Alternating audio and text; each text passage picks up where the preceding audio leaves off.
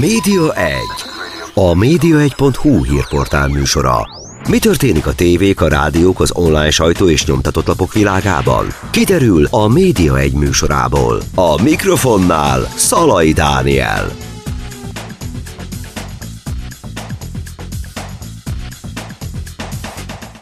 Köszöntöm Önöket, a Média egyet hallják. Ezúttal egy teraszról jelentkezünk, ahol Vékulcsár Ildikó, a nőklapja egyik legendás újságírója ül itt velem szemben, és már túl vagyunk egy kávén, egy pohár vízen és egy szendvicsen, de itt a háttérben azért lehet hallani, hogy beszélgetés van körülöttünk is. Mi pedig Ildikóval egy csomó mindenről fogunk beszélgetni. Engem először is az érdekelne, hogy tényleg 20 éve vagy most már a nőklapjánál újságíróként, hogy nem untad még meg ez alatt, hogy, hogy bírod ezt ennyi ideig ugyanazon a, a helyen, bár voltak benne ugye kisebb szünetek, kisebb megállások, de hát azért, azért ez tényleg egy nagyon jelentős időtartam, ami ez alatt eltelt. Hát a legendást én meghallom, akkor akkor mindig magam mögé nézek. Az nekem megdöbbentő, hogy legendás, de, de köszöntök mindenkit szeretettel, és való igaz, hogy én 90-ben lettem újságíró, és bármilyen furcsa, van, aki ezért szeret, van, aki ezért kinevet, van, aki ezért nagyon-nagyon ki nem állhat, a másik féltől függ, hogy én ezt a írást nevezetű csodát mai napig hivatásnak érzem. Nekem nem azért van 13 könyvem, és nem azért írok bármilyen nevetséges 1990-től 2022-ig tényleg örömmel, mert úgy csinálok, hanem ez valahogy belém épült. Szóval az életem része. Szóval azért gondolj abba bele, és gondoljon bele mindenki, hogy hány de hány ember életet, ha tetszik, ment meg az írás. Volt olyan interjú alanyom, aki börtönbe került, és úgy élte túl a börtönt, hogy írta a vele történteket. És mire kikerült, nem kellett pszichológus. Azzal, hogy leírta, hogy mi történik, valahogy átadta másnak, a papírnak, a világnak, a mindenségnek azt, amit lát. Én úgy gondolom, és főleg rengeteg olvasói visszacsatolással övezve, ami azért nagyon kell, és nagyon jó, és én iszonyatosan szeretem az olvasókat emiatt. Az ember, amit lát, azt átadja. És az, amikor én nagyon zűrös sorsokat megírok, amikor periférál szorult emberekről írok, amikor olyan sorsokba botlom, amiért Dostoyevsky kedett csókolna nekem, ha odaadnám a történetet, akkor nem csak egy embert írok meg, ha belegondolsz, hanem aki olvassa, és mondjuk úgy érzi, hogy neki nincs tovább ilyennel, egyre többel találkozhatunk, szembesülve a másik sorsával, nagyon nagy arányban arra gondol, hogy ha ez a másik ember ezt kibírta, akkor miért ne élhetném én is túl?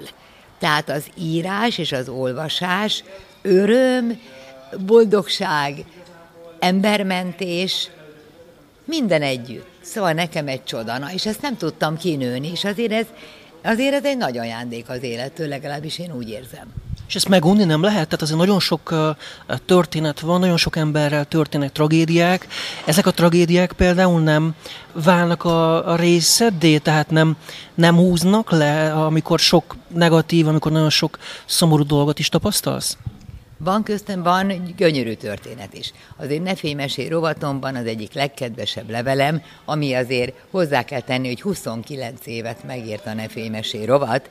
29-et azt mondják a barátnőim, hogy ez sajtótörténeti eseményei rovat ennyi ideig él. Amikor elmentem a nőklapjától, vittem magammal, aztán visszahoztam. Na most ott az egyik legédesebb levél, soha nem felejtem el, ki is tűztem a, kinyomtattam az e-mailt és kitűztem a falamra, egy konzervot konziba járó lány írta, hogy rendszeresen olvassa a lapot. És a nefély mesés speciál szereti, és rájött arra, hogy én rám mennyi rossz zódul. Mire a lány, és azért milyen imádnivaló emberek vannak, azt mondta, hogy csak azért ült le most este nekem levelet írni, hogy megírja, boldog, szerelmes. Úgy néz ki, hogy ebből talán még házasság is lesz. Úgy néz ki, hogyha egy napig nem találkozik a kedvesével, akkor rossz a napja. és, és imádja a zenét, ami mindent felold benne, és csak azt akarja nekem megírni, hát gyógyis, gyógyításilag, hogy ő egy boldog ember. Hát nem egy csoda, és mindezt megírja neked egy tizenéves lány, hogy nehogy neked rossz legyen a közérzeted. Tudnélik, visszakanyarodva a sok rosszra és jóra. Én úgy gondolom, hogy ezen a világon, és aki másképp gondolja, megértem. Az embernél nincsen csodálatosabb és nincsen érdekesebb. Gondolj bele, hogy nincs két egyforma ember, még az egypetéjű ikrek is tudnak különböző módon reagálni számtalan kísérlet eredményeként. Erről írtam. Tehát az ember olyan egyedi és megismételhetetlen, a csavargó is, meg a király is, meg az összes politikus is, meg mindenki, aztán utána jön ez az élet nevű ilyen kolbásztöltő, ahova begyömöszölnek minket, hogy lehetőleg legyen, legyünk egyformák. De nem, nem vagyunk képesek egyformák lenni. Szóval várjál, most eszembe jut valami, az éjjeli menedékhelyben van, ha rosszul idézem, akkor majd te kiavítod, de remélem nem, valami olyasmi, nekem orosz a másik szakom, a nyelvet imádom, a többit most nem kommentálom, tehát meg az orosz irodalmat azért, a nagy Gogol, Dostoyevsky, Tolstoy irodalom azért az, igen, ajaj, csoda. Na szóval a éjjeli menedékhelyben van Gorki írta, hogy ember, tetejében egy csavargó mondja, hogy ember, ez büszkén hangzik. És akkor részletezi, hogy mi mindent hoz létre az ember. Igen, és ez a lényeg, tisztelni kell az embert, nem megalázni a sajnálattal. És én egy ilyen bigott bölcsész fejemmel ez annyira bennem maradt. Igen, nekem van a e, milyen utca, Szőlő utca sarkán sokáig volt egy hajléktalan barátnőm. Ugyanilyen gebe alkat, mint én is, mi vittem neki ruhát, meg ezt, azt, és tudom az egész életét. És valami különös ajándék a sorstól, hogy e, általában nem kell sokat kérdeznem. Úgy leülök, keve, a, imádok beszélni, de ha interjút csinálok, akkor nem. Akkor, akkor egy-két kérdés kell, és, és elképesztően meg tudnak nyílni emberek. Ami, ami csoda, és feltétlenül rájöttem az okára, nem csak a tanulmányaim miatt tudok erre rájönni, hanem érzem, hogy amikor én leülök valakivel beszélgetni, hidd el, hogy abban a percben semmi más nem érdekel, csak az az ember. És mi az, amit nem adunk egymásnak, se házasságban, se barátságban, se munkahelyen? Isten igazából eleget, az a figyelem. És ha megérzi a másik ember, akár hat diplomája van, akár hat osztálya, hogy engem állatira izgat, hogy vele mi van, hogy mitől boldog, mitől boldogtalan, hogy találja meg ebbe az átkozott világban a helyét, úgy, hogy összetartsa magát, hogy legyen kedve másnap felkelni. Hát ez, ez, erről mindenki szívesen beszél, mert a kutya nem kérdezi meg. Na most ezért nem lehet megunni, mert minden történet más. Mert a, a nyírségben nevelőszülőként dolgozó néni nagyon más, mint mondjuk az egyik nagyon szeretett interjú alanyom Küllői Péter, akit végtelenül tisztelek, aki tudja mi az, hogy segíteni, és nem, nem féltéglával mellett döngetve segíteni, hanem, hanem becsületből, önmagáltal eldöntve. Na most nincs különbség. Itt van egy csomó diplomá, rengeteg tanulás, ott meg van egy csomó emberismeret és szeretet. Na de nekem mind a kettő baromira izgalmas.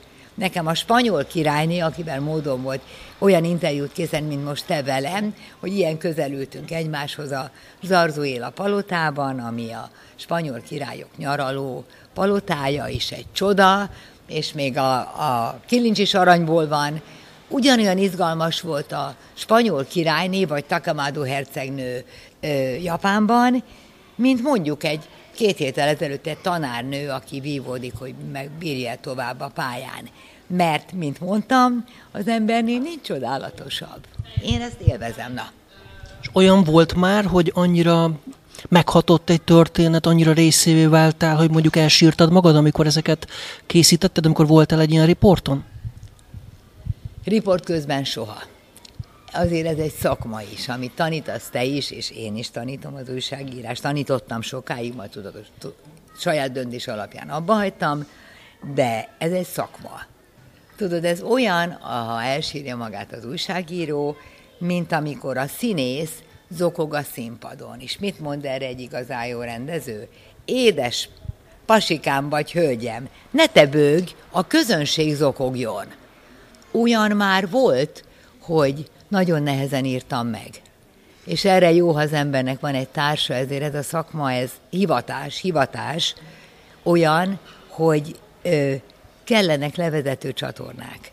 Tehát volt olyan anyagom, amit még írtam, állandóan fölpattantam a géptől, és elmeséltem a férjemnek, hogy gondoljon bele abba, hogy ez az ember mit élt át. És ahogy verbalizáltam, kicsit megkönnyebbültem, és visszaültem.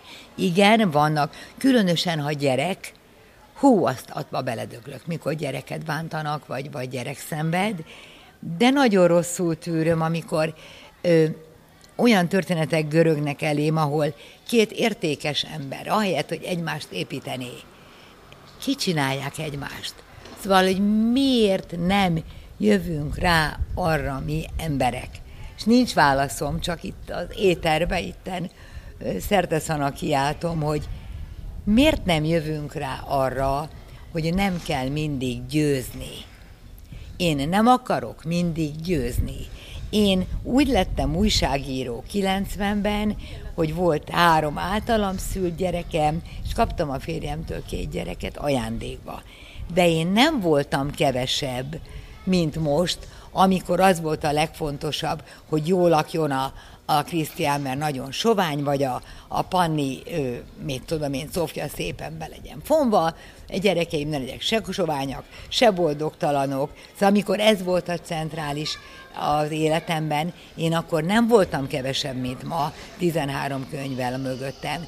Vannak életszakaszok, és szerintem az az, az ember képes viszonylag boldog életre ebben a nagyon ronda világban, amit nem győzök ötvenszer ismételni, aki be tudja mérni önmagát, be tudja mérni, hogy most mi a dolgom.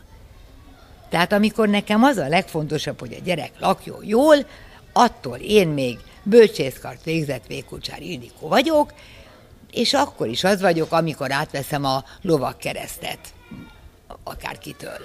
És akkor is az vagyok, amikor megnyerek egy olaszországi riportpályázatot, és a, akkor is én vagyok, amikor ülök a, a Betezdába, pánikba, meg kiveszik a gyereke mormanduláját. Ekkor erre koncentrálok, akkor arra. És még valami, ha az ember megtanulja, hogy nem kell mindig győzni, nem kell mindig a sor, férfiak szegények nehezebben tanulják ezt, nem, nem kell mindig a sor elején baktatni, mert a sorok bizony arról szólnak, hogy rendeződnek. Nincsenek örök hatalmak, se politikai hatalmak, se kulturális, se semmilyen. Egyszer te vagy elől, utána én. És lehet, hogy te többet tudsz ebből, mint én, de a másik területen én vagyok a jobb.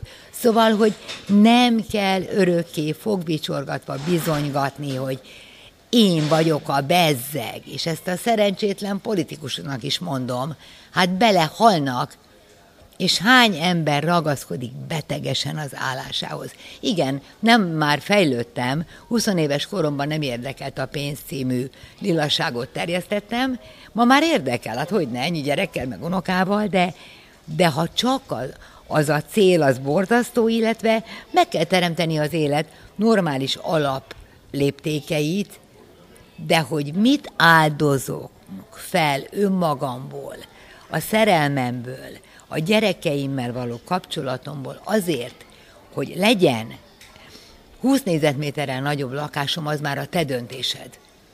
És ott van felelősségem. És van, amikor azt kell mondani, az ember lemond a főszerkesztőségről, velem ez kétszer megtörtént. A szakma nagy része teljesen hülyének nézett, ami abszolút nem baj, Istenem, ő dolgok, más a nézőpont. De ha én nem mondok le két a nőklapja főszerkesztőségéről, illetve a hölgyvilágról, nekem egyetlen könyvem sem lenne. Én most lett... Meg lett 14, azt hiszem? Három könyvem van, most írom a 14-et, ami óriási boldogság. Hát én amikor az első könyvem megjelent, én fél órát szagolgattam azt a csodálatos könyvillatot, beszívtam meg, hát tudok úgy ugrálni a nappali közepén egy könyvtől, mint egy öt éves. Úgy, úgy tudok ugrálni egy új könyvvel, és ez is a szakmánk része. Legalábbis a nem, nem belpolitikai újságírás. Nem tudom, minek nevezem a miénket, én úgy nevezem. Magazin újságírás, nem? Én magazin újságírásnak mondom, de az annál talán több. Itt hidd el, hogy olyan sorsok birtokában vagyok most is, hogy öt évig tudnék teljesen valódi történeteket megírni, mert az emberek szeretnek megnyílni és elmesélni. És visszatérve a magazin újságírásra, szóval ott van az a döbbenetes boldogság, hogy mondjuk szegény emberek fordulnak hozzád. Legutóbb, na mondom, a konkrét ne rébuszokba beszéljünk.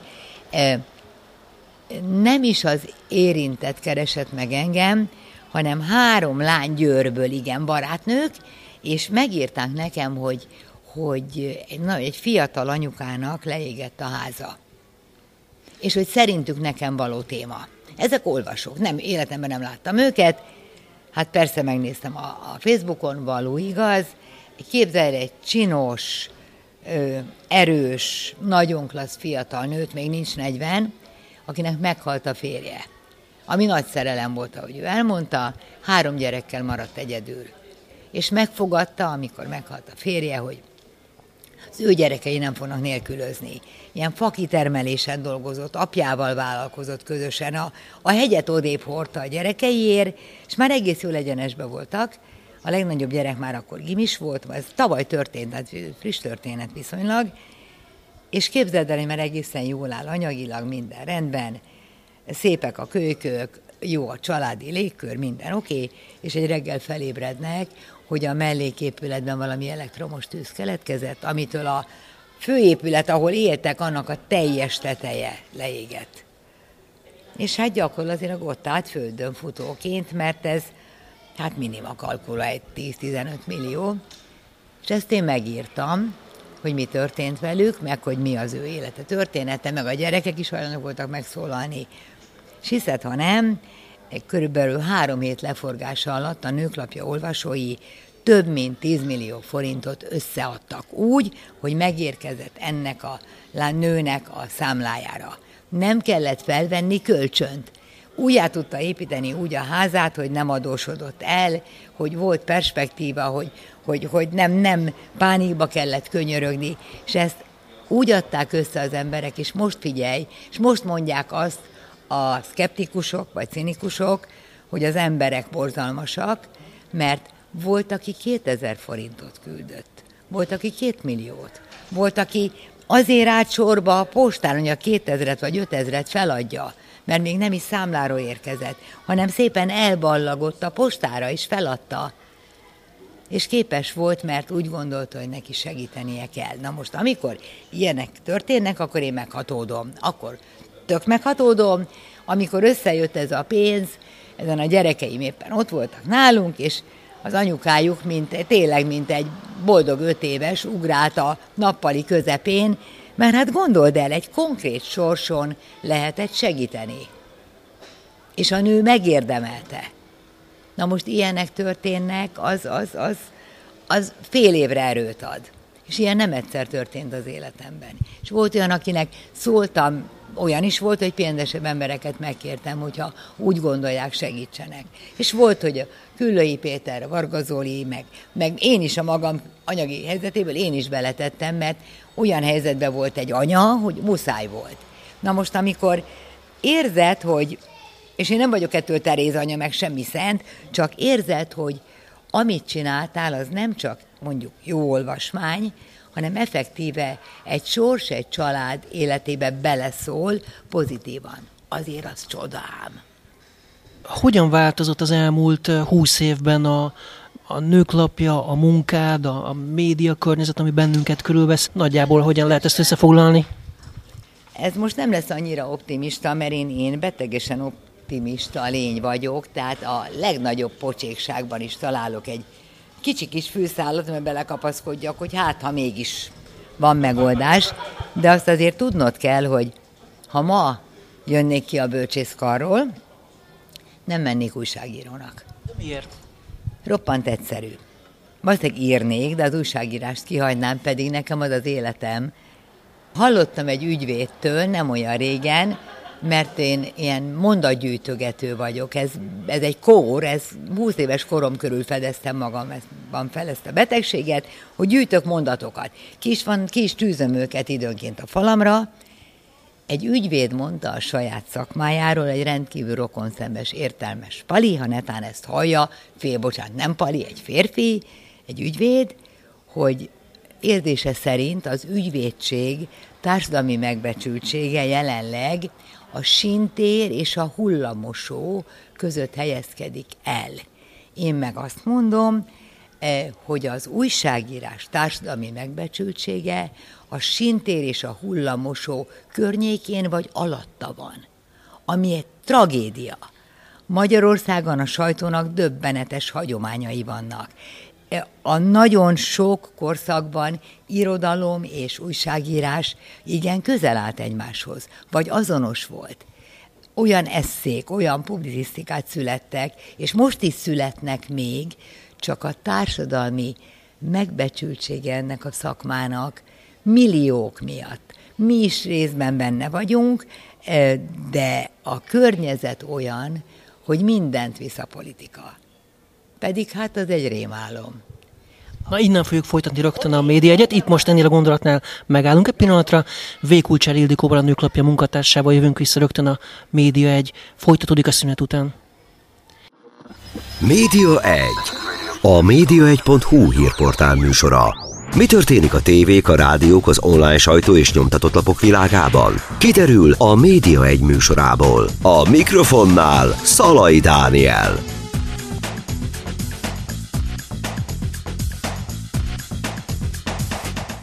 Ott hagytuk abba az előbb a média egyet, a szünet előtt Vékulcsár Ildikóval beszélgetünk, hogy a, hogy hogyan változott meg a magyar médiapiac, hogyan változott meg a nőklapja az elmúlt időszakban, és hogyan változott meg a munkája, és ugye azt mondtad, hogy szomorú a helyzet, mert nem megbecsültek az újságírók, sőt, épp az ellenkező, le, lenézik őket, és nem? Nem, nem, lenézik az nem jó. Egyszerűen ez a hivatás, amikor én 90-ben újságíró lettem, én hihetetlenül boldog voltam, hogy felvettek az utcáról a nőklapjához. Szó szerint az utcáról én gyesen voltam akkor a legkisebb lányommal, és én nem is mertem bemenni, nem vagyok túl félős, csak nagyon tudom tisztelni a szellemi teljesítményt. Előtte te tanár voltál. Én nem tanítottam, nem, én gyermekvédelemben dolgoztam, mert azért ez a, a családok és a gyerekek körüli problémák, a gyerekbántalmazás, szóval ez nekem így belém éget. Anyukám pszichológus is volt, szóval ebben nőttem fel, meg matek tanár volt. A lényeg az, hogy, hogy tanítani nem tanítottam, én szökött tanár vagyok, mert de egy mentségem van, minden felmenőm tanár, tehát az ember egy idő után mérgezést kap. De lényeg az, hogy én postán, akkor még postán küldözgettem be a cikk írásaimat, ami nagy részt, amiben sok humor volt, amiben hiánycikk volt akkor a nőklapjánál, a Panni nevű legkisebb lányommal kapcsolatos élményeimet írtam meg, ilyen kicsit férfi piszkáló, kicsit önironikus írások voltak, és sorra-sorra megjelentették, ami egy csoda volt nekem, de bemenni nem mentem. A Blahalúzatére akkor még ott voltak, és képzeld hogy jött egy telefon, hogy fáradjak már be, hát mutassam meg magam, és akkor bementem, de vittem a Pannit, az akkor mit tudom én, két éves Pannit, ketten mentünk be, és Révai Valéria volt a főszerkesztő, aki mondta, hogy tetszik, mert hogy más hangvétel, meg, meg tetszik a humor, meg az önirónia, meg az irónia, és akkor már adtak témát. És akkor a végén, miután többet megírtam is kellett, egyszer csak behívtak, és státuszt ajánlottak, mint a mesében. És én akkor lettem, képzeld el, három gyerekesből öt gyerekes, nem sokkal előtte mentem hozzá a, a második férjemhez, akivel mai napig nagyon-nagyon jó együtt, és így lettem én a nőklapja újságírója. De hatalmas dolognak éreztem. Én emlékszem arra, hogy jött a folyosón Földes Anna, Seffer Erzsi, Szipiádes Erzsi, jött a folyosón szóval Kornis Péter, hát, aki nagyon aranyos, kedves volt velem mindig. Szóval jöttek ilyen emberek, és én azért van kommunikatív képességem talán, érzed? De én álltam a falnál, mert baromira megtisztelőnek tartottam, hogy ott lehetek. Hogy egy garsai pongrác ült abban a szobában, ahova engem betereltek valaha. Szóval egyszerűen olyan varázsa volt annak, hogy te, hát akkor közel egy millió példányban írhatsz az embereknek, hogy én nagyon jó, nem voltam megillető, de elkezdtem dolgozni ezerrel, de megtisztelőnek véltem. Ez ennek vége. Az újságírók alulfizetettek, a hivatalok pöckölik le az újságírókat.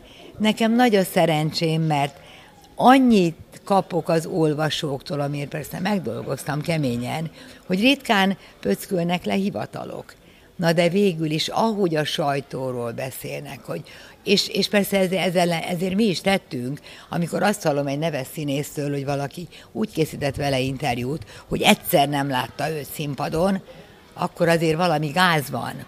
Tehát én úgy gondolom, hogy a szakma önbecsülését kell visszanyerni, mert azért a sajtó, én még tartom, hogy a hatalmi ág a sajtó, nem véletlen, hogy annyira pedáloz rá, rá a politikai hatalom, tehát az önbecsülésünket kell visszanyerni, illetve ezáltal kivívni a társadalom megbecsülését.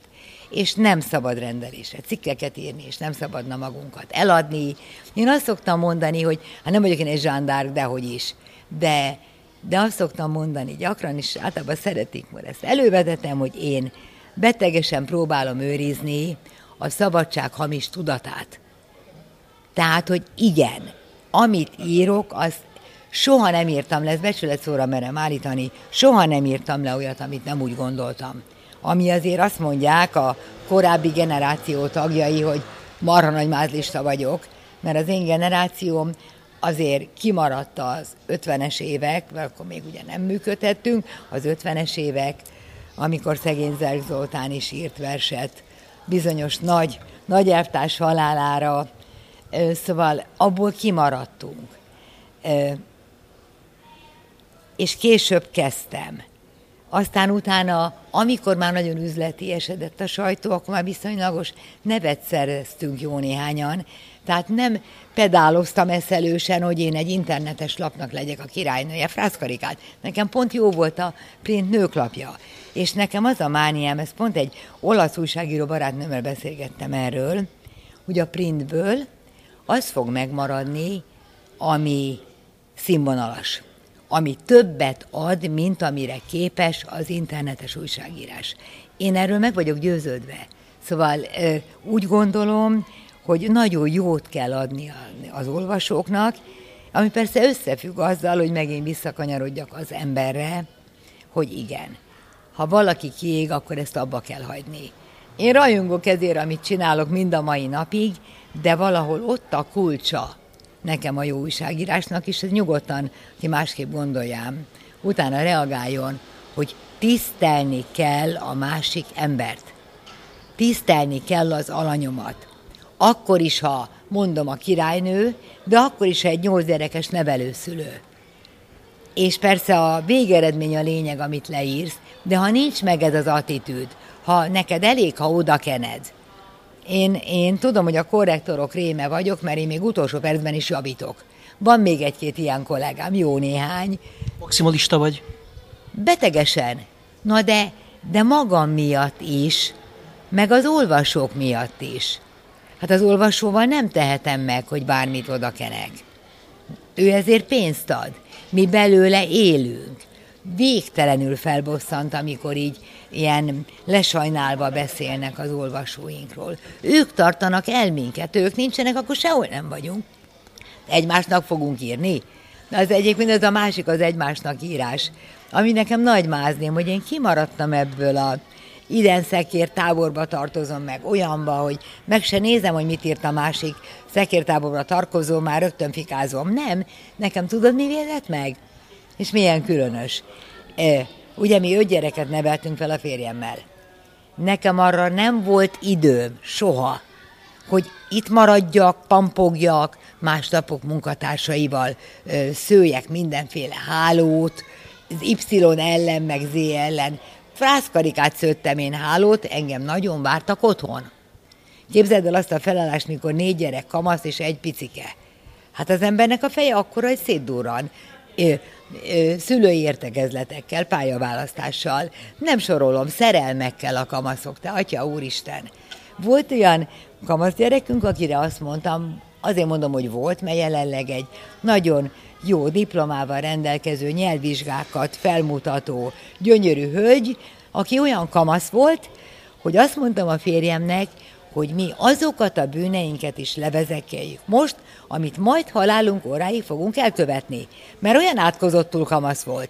Meg ott volt Ransburg, aki sokat, sokat beszélgettem, szóval engem a családom védett meg attól, hogy olyan fokon legyek szakmafüggő, hogy azzal teszem a családom. A szakmám megvédett attól, hogy kibírhatatlan ősanyává váljak a gyerekeim körül, szóval ez egy baromi kényes egyensúly, persze közben az ember 40 kiló, de hát Istenem, én nagyon jól érzem magam így, meg ez genetika, szóval úgy gondolom, hogy az a kérdés, ezt most szoktam mondani a tanítványaimnak, hogyha egy női alanytól megkérdezik azt, hogy hogyan egyezteted össze a szakmádat a családoddal, akkor hozzám ne járjon többet, mert nem tudom, hogyan lehet összeegyeztetni. Fogalmam nincs róla. Valahogy a sors, az Úristen úgy hozza, meg hát kell hozzá egy férfi. Tovább azt is hozzá kell tennem, hogy ezek a, ez a hülye kérdés, hogyan egyezteted össze, ezt mindig csak nőktől kérdezik meg. Tőled megkérdezték már, hogy mondd, hogy egyezteted össze a szakmádat, a családodat? Feltették már neked ezt a kérdést valaha? Volt, előfordult egyébként, egyszer, egyszer előfordult. De velem baromi sokat fordult elő. És miért? Te ugyanúgy felelős vagy a családodért, mint én. Ugyanúgy, a mi, az én gyerekem ugyanúgy éhes, mint a tiéd, vagy az é, vagy a géjé. Tehát egy pasi ma Magyarországon, egy férfi ugyanúgy felelős a, az otthoni légkörér, a családér, a gyerek kamaszodásáért és mindenért, mint egy nő. Én úgy gondolom, hogy a házasság egy gyönyörű közös vállalkozás. Ahol ha megmarad a szeretet, akkor húzzuk, vonjuk egymást. Hol te rángatsz engem, mert én vagyok padlón, hol én rángatlak téged, mert te vagy ott. Tehát a dolog csak együtt működik. És én úgy gondolom, hogy Mázlin volt ebben nemrég eltűnt a neved az impresszumból, és akkor többen megijedtek, hogy akkor te most távozol a nőklapjától, de nem ez történt, akkor tegyük egy kicsit ezt tisztába, hogy mi történt valójában. Mert a nőklapja impresszumából, tehát a stáblistából, ugye? Szóval az van, hogy a stáblistából nem, mert ott régebben is csak az eszámunk szerzői voltak, de, de volt, a Vasvirág csinált velem egy interjút, amiben én mondtam, hogy egy picit hátra lépek. Na most ennek több oka van. Ez megint Isten megadta, vagy a szakma, vagy a nem tudom mi, hogy ezt én döntöttem el. Hát te itt ültél velem, amikor ide találkoztunk, legalább öten-hatan kiabálták ide, hogy gratulálok az új unokához, a picihez, mert nekem most született három és fél hete egy unokám, a legkisebb lányom az anyuka, és én akkor végig gondoltam azt, hogy az egyensúly tartani kell.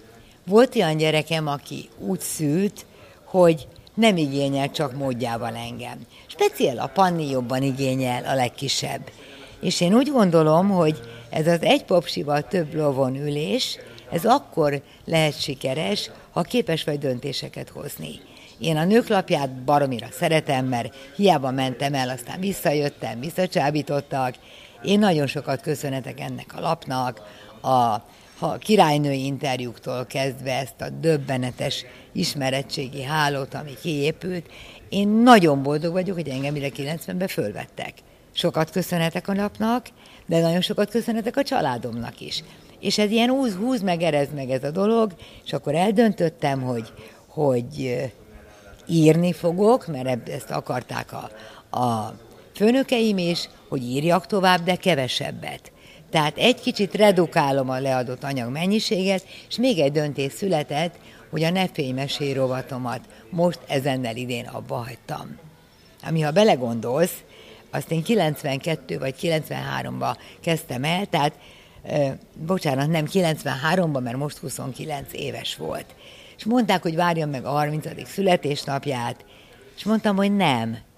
E, tudod, úgy kell befejezni valamit, hogy még hiányozzon. Ez a mániám. Ezt minden nő szerintem, ha az ösztönei hallgat, tudja, a magánéletben, én a szakmában is, ott kell abba hagyni, amikor hiányzik. és úgy kell kicsit visszalépni, amikor nagyon hiányzol. Igen, kaptam ilyen olvasói e-mailt, hogy az Isten áldjon meg, Ildikó, ne örülj meg, írjál. Marha jó volt olvasni, igen, fogok írni, könyvet még többet, nekem volt egy színdarabom már, de szeretnék még egyet. Tehát rengeteg a tervem, csak úgy szervezem az életemet, mert ugye te tudod mi az, hogy szerkesztőségi robot. Mikor kész vagy valami, és kezdődik a következő. Na most kész vagyok valamivel, de utána van időm a mikronyi méretű unokámra, aki egyelőre csak eszik, vigyorog, böfög, kakál, nem akarom részletezni, imádni való és gyönyörű, hogy legyen rá időm. Mert az életnek ez is egy csodálatos szegmense, mert tölt, mert szeretni nagyon jó. Szeretetet adni csodálatos. És kapni ugyanolyan csodálatos. És na most ezért persze tenni kell.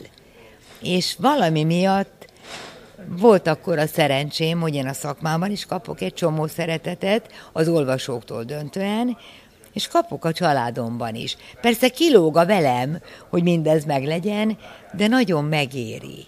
Mert ha azzal telik az életed, hogy gyűjtögeted a rosszat, attól a rossz megmarad, de a te életed is csupa méreg. És még egy nagyon fontos dolgot mondanék, hogy igazából egyetlen olyan dolog történt az utóbbi időben, ami engem halálosan megviselt, ez a háború. Szóval, hogy eh, mit tudom én, elrohanok, átmegyek vigyázni, átmegyek, hát mit tudom én, kocsival 15 perc, elmegyek a Dorka nevű törpére vigyázni, és hát persze hülye újságíró nagymama hírfüggő, hát mindig jönnek a hírek. Vagy olvasom, vagy hallgatom. Szóval, hogy ott tutulgatok egy, egy hónapost, és közben hallgatom nem csak Ukrajnát, hanem Tajvánt, meg ezt a rengeteg tűzfészket. És, és mindig arra gondolok, hogy a csodálatos egyéni, egy-egy csodálatos emberből álló világ így együtt tömegében milyen förtelmes tud lenni. Tudod, mi jutott eszembe? Pont a dorkát pelenkáztam, mikor ezt a Tajván témát egy nagyon jó fej külpolitikus elemezte, és hát közben bennem vannak azok az emlékek, hogy mennyi ö, ukránnal találkoztam Cipruson mondjuk nyár elején. Na, arról azt meg elmondom neked, ha érdekel, de visszatérve erre, hogy olyan ez a világ, hogy mintha ilyen őrült óriások szabadulnának be a normál méretű emberek közül. Az őrült óriásnak rengeteg a pénzük, és ott a maguk vasgolyóit ott gurigatják, és Bibi, nekem gyilkosabb fegyverem van, mint neked, Bibi, én meg egy egész kontinens el tudok tüntetni a földszínéről. Elmebaj, téboly, és az egésznek a mozgatója ez a dögséges pénz és fegyverkezés. És amikor, amikor micsoda fantasztikus ö, pusztító fegyvereket találnak fel, és megünneplik, és fizetnek, és akkor azok a képek hol vannak, amikor pici gyerekek halnak meg, amikor anyák, akik végig gürcölik az életüket, hogy a gyerekük felnőjön és épp legyen, és pszichológushoz viszik, és tanítatják. Egy rossz mozdulat, és nincs fiam, és nincs lányom, micsoda eszelős ez a világ. És tudom, mondják az okosok, hogy háború volt, van lesz. Én meg úgy gondolom, hogy most eljutottunk odáig a technika, és micsoda hatalmas darab a dűremat fizikusok, ha belegondolsz, hogy tényleg ki tudjuk, el tudjuk önmagunkat tüntetni a földről. Hol az a pont, ami megállíthatja ezt az eszelős, pénzes zsáktársaságot? Nincs gyerekük? Nincs lányuk, nincs fiúk. Nem, nem dajkáltak csecsemőt, mint most én a dorkát. Na ez kétségbejt, és erre mondok egy jót is, ha érdekel, mert óriási hatással volt rám Cipruson, nyugodtan neves ki egy ukrán pincérnő. Nagyon nagy hatást gyakorolt rám. Elmentünk vacsorázni, és egy nagyon helyes, olyan 50 körüli csinos szőkenő volt, angolul szólt hozzánk, de megéreztem a, én elég jól beszélek oroszul még mindig, és megéreztem a, a szláv, szláv angolt, és akkor a férjem angolul beszélt vele, én meg oroszul. Nagyon megszeretett minket, mert ugye aki az orosz az anyanyelve volt, vagy az ukrán volt az anyanyelve, És úgy kérdezgettük, hogy hogy került ide. És képzeld el, hogy azt mondta el, hogy ő egy olyan ukrán nő, akinek az anyukája ukrán, az apja meg orosz. Összehozták őt, és ő kerített egy lengyel férjet. És a lengyel férjével Kijevben életük minden munkáját beleadva összehoztak egy gyönyörű vendéglőt, ami, amiben mi, apai, anyai minden bele lett téve, és akkor mondta oroszul így a nevemet, hogy Ildikó, tudod, hogy mit néztem végig? Mellettem állt a férjem, átölelte a vállamat, és végignéztük, amint a vendéglőnk porig ég. Hogy semmi nem marad belőle. És akkor azt mondtuk, hogy itt nincs maradás, hát mivel lengyel a férj Lengyelországba menekültek, de ott nekik hideg volt, meg egyebek, és összepakoltak, és eljöttek, mind a kettő főiskolát végzett egyebek, eljöttek Ciprusra pincérnek, mindketten. A fia Moszkvában tanult, és még nem, tudod, nem tudta kimenteni, mert nem, nem tudják, nem engedik el, de azt mondta nekünk ez az ukrán nő, hogy figyeljetek, van egy hatalmas eredménye ennek az iszonyatnak. Nézzetek rám, élek, nézzetek rám, tudok mosolyogni, ez nem mű, ez valódi. És a fiamat is ki fogjuk menteni. És él a férjem, élek én, nem fogtok hallani panaszkodni. Ez egy ukrán pincérnő volt Cipruson. Feledhetetlen a beszélgetés. Nézzetek rám, élek. És nézzétek meg, tudok mosolyogni. És akkor azt mondtam, hogy az embernél nincs csodálatosabbna. És ezt el tudod képzelni, hogy életed végéig újságot fogsz írni? Fogalmam nincs, én azt tudom, hogy mit fog csinálni jövő héten. Jó, de tudom, elmegyek Triestbe a férjemmel, valószínűleg írni fogok, vagy tanítani, de én elvégeztem a párkapcsolati mediációt is. Nem tudom, mit fogok csinálni. Valószínűleg egy valami nekem hülyén állna, hogy otthon tötymögjek egész nap, mert nem vagyok, van, nagyon tisztelem, aki erre alkalmas. Félreértés ne essék. Én, én nagyon nagyra tartom azt a barátnőmet, akinek három gyereke van, és ő azt mondta, hogy írdi, én a helyetben megbolondulnék. Megteheti, mert olyan helyen dolgozik a férje, hogy nem kell pénzt keresnie.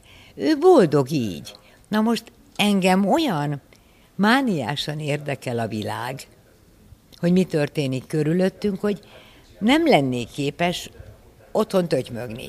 Tehát én arra rendezkedtem be, hogy nekem a munka, ami hát döntően az írás, írás és örömforrás, az engem végig fog kísérni.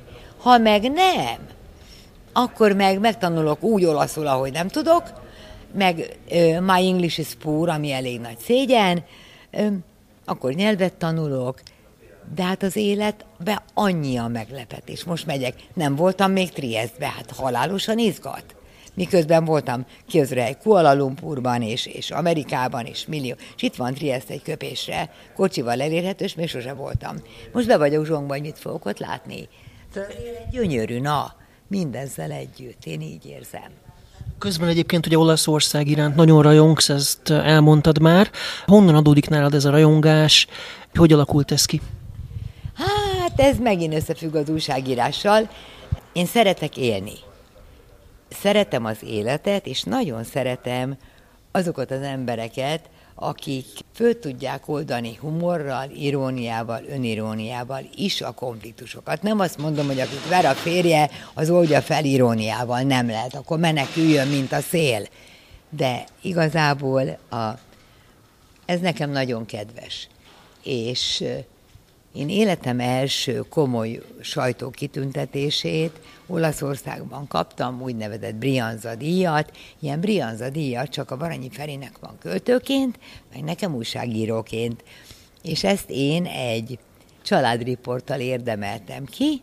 Ott éppen nagyon nem éreztem jól magam valami miatt a főszerkesztőm közelében, és akkor a férjem kitalálta, hogy akkor csináljunk valamit, hát ha megnyered ezt a pályázatot, és hát gondoltam, hogy de hogy bolond lesz, hogy megnyerjem, de egy nagyon kedves riportomat, az volt a cím, hogy Isten veled Vilikém, ami egy öreg Wartburg története volt, hogy hogyan váltunk el tőle. Sokan értelmezték úgy, szerintem helyesen, hogy kicsit a rendszerváltozásról is szól, hogy jön egy nem Wartburg, nem Trabant korszak, hanem egy másik. No mindegy, szóval ezt én megírtam, de rengeteg humorral. Hát azért, aki öt gyereket nevel, és öt gyereket begyömöszöl egy Wartburg hátsó ülésére, azért engedd el a fantáziádat. Na szóval, ezt én megírtam, és nagyon furcsa, hogy megnyerte az én Isten veled Vilikém, egy barátnőm fordította le olaszra, és első lett a nemzetközi riportpályázaton. Most figyelj, hogy milyen különös a világ, hogy nem, az ember meg a mi szakmánknak a sznobériája, ha tetszik. Én nem annak, nem azt néztem meg először, mikor megtudtam, hogy fődíjat nyertem, hogy svájci, német, cseh, francia, szlovák, mindenféle náció előtt lett az én riportom első. De nem ez izgatott. Tudod, mi izgatott? És itt jön az, hogy minket nőket azért agyon nyomorítotok ti, de most azért már megyünk kifelé ebből. Tudod, mit néztem meg? Hogy vajon pályázott-e magyar újságíró ilyen nagy öreg, ilyen nagy rozmár. Én akkor a pályám elején voltam, de három voltam újságíró. És amikor láttam, hogy pályázott magyar nemzetes is, annó, meg népszabadságos is. Amit a nőklapja riport lehagyott, na akkor lettem nagyon boldog. Nem borzasztó? Hogy azért a nagy szám ellenére ott ül bennem az a kisebb rendűségi érzés, hogy én nőként, a nőklapjásként küldtem ki, és a büdös életbe lemaradt a magyar nemzet meg a népszabadság is, az olyan jó volt és főleg Nagy Rozmár újságíró. Igen, szóval ezt úgy hurcolunk ám görcsöket valamennyien. Na és hát ott az olaszok, ha még van időm, hogy elmondjam, az olaszok Szerennyó nevű kisváros főterén olyan ünnepséget rendeztek, amilyet én elképzelni nem tudtam Magyarországon. Arra ne beszéljek, hogy a főszervező, az Újságíró Szövetség, Atya Úristen, és hordta a térre a székeket délelőtt, saját szememmel láttam. Tehát nem csak melósok gürcöltek, hanem maguk a nagy, nagy, nagy újságírók ott robotoltak. Volt egy hatalmas színpad, a teljes tér tele volt rakva székekkel, óriási kivetítők, és a Milánói Scala zenekara volt a nyitó szám, és utána kapták meg az egyes területek nyertesei a fődíjat. És hát a nemzet, a külföldi újságírók fődíját én nyertem meg. Ez is egy külön cucc, hogy mondták, telefonálták ezek az olaszok, hogy kell majd mondanod olaszul egy beszédet a végén. Mondom, olaszul? Hát olaszul, hát persze, hát olasz a közönség. És akkor úgy született az én beszédem, hogy a férjem beszél franciául. Nekem nagyon erős a latin alapom, tehát amíg ő vezetett Szerenyóba, én mellette ültem, és szótárral egy jó kis beszédet írtam olaszul, ahogy, ahogy én sehogyan se beszéltem, majd megbeszéljük a férjemmel, hogy megmutatjuk a portásnak, hogy ne valami hülyeség benne maradjon. És a portás azt mondta a beszédemre, hogy ámen, teljesen érthető, és akkor képzeld el azt a három évi újságíroskodás után fölmegyek a színpadra, akkor azért nem voltam olyan rutinos, mint most. Remeget kezdett lábam, nagy vastag, szeretik a szőkéket, az olaszok, mint tudjuk, és fölmentem, és előtte meghallgattam az én Isten veled Vilikém című riportomban egy részletet olaszul. Nem értettem semmit a saját cikkemből. Majd hallottam, hogy röhögnek. Ettől én borzasztó boldog lettem, majd oda penderültem a mikrofonhoz, és felolvastam az általam szerkesztett olasz szöveget, nevettek és értették, és azóta bennem van egy késztetés, mai napig nem hajtottam végre, mert nem volt időm, hogy olaszul becsülettel meg akarok tanulni, mert imádom a nyelvet, mert csupa muzsika, és szeretem ezt a életigenlő népet, és erre mondok egy példát is neked, amit szoktam emlegetni manapság, hogy kötelességemnek érzem, hogy terjesszem ezt a világlátást. És a következőről van szó, megint Olaszország. Amikor kitört a Covid, az én szerelmetes Rómámat telepingálták az olaszok egy felirattal, és a felirat úgy szól, hogy Andra tutto bene, ami magyarul azt, azt jelenti, hogy minden rendben lesz. Értitek, emberek? Andra tutto bene. És én úgy gondolom, hogy ezt a világ szemléletet nem tudom, mi lesz tíz év múlva, hét év múlva, de holnap, holnap után mindent el fogok követni azért, hogy holnap, holnap után minden rendben legyen. És ha ebbe tudok segíteni az írásaimmal, hogy sokan gondolják így, akkor amíg élek, írni fogok. Valahogy így gondolom én ezt. Ez annyira szép gondolat volt, hogy ezzel zárnám a beszélgetést, és köszönöm neked, Vékulcsár Ildikó, hogy rendelkezésemre álltál, és hogy beszélgethettünk, és azt kívánom, hogy legyen minden rendben nálad is, és a világban is. Ez most azt gondolom egy különösen aktuális kívánság. Igen, és én meg köszönöm neked, hogy úgy figyeltél rám, ahogy én szoktam az alanyaimra is. Lám, lám, ez mindenkinek jót tesz. Köszönöm szépen neked. És köszönöm önöknek is a hallgatóknak, hogy itt voltak velem. Egy hét múlva jelentkezik ismét a Média 1. Visszallgatható a beszélgetésünk a média1.hu-ról, webcast.hu-ról, Spotify-ról, iTunes-ról, és 11 rádió is megismétli ezt a beszélgetést. Köszönöm tehát a megtisztelő figyelmüket, Szalai Dániát hallották, viszont hallásra egy hét múlva.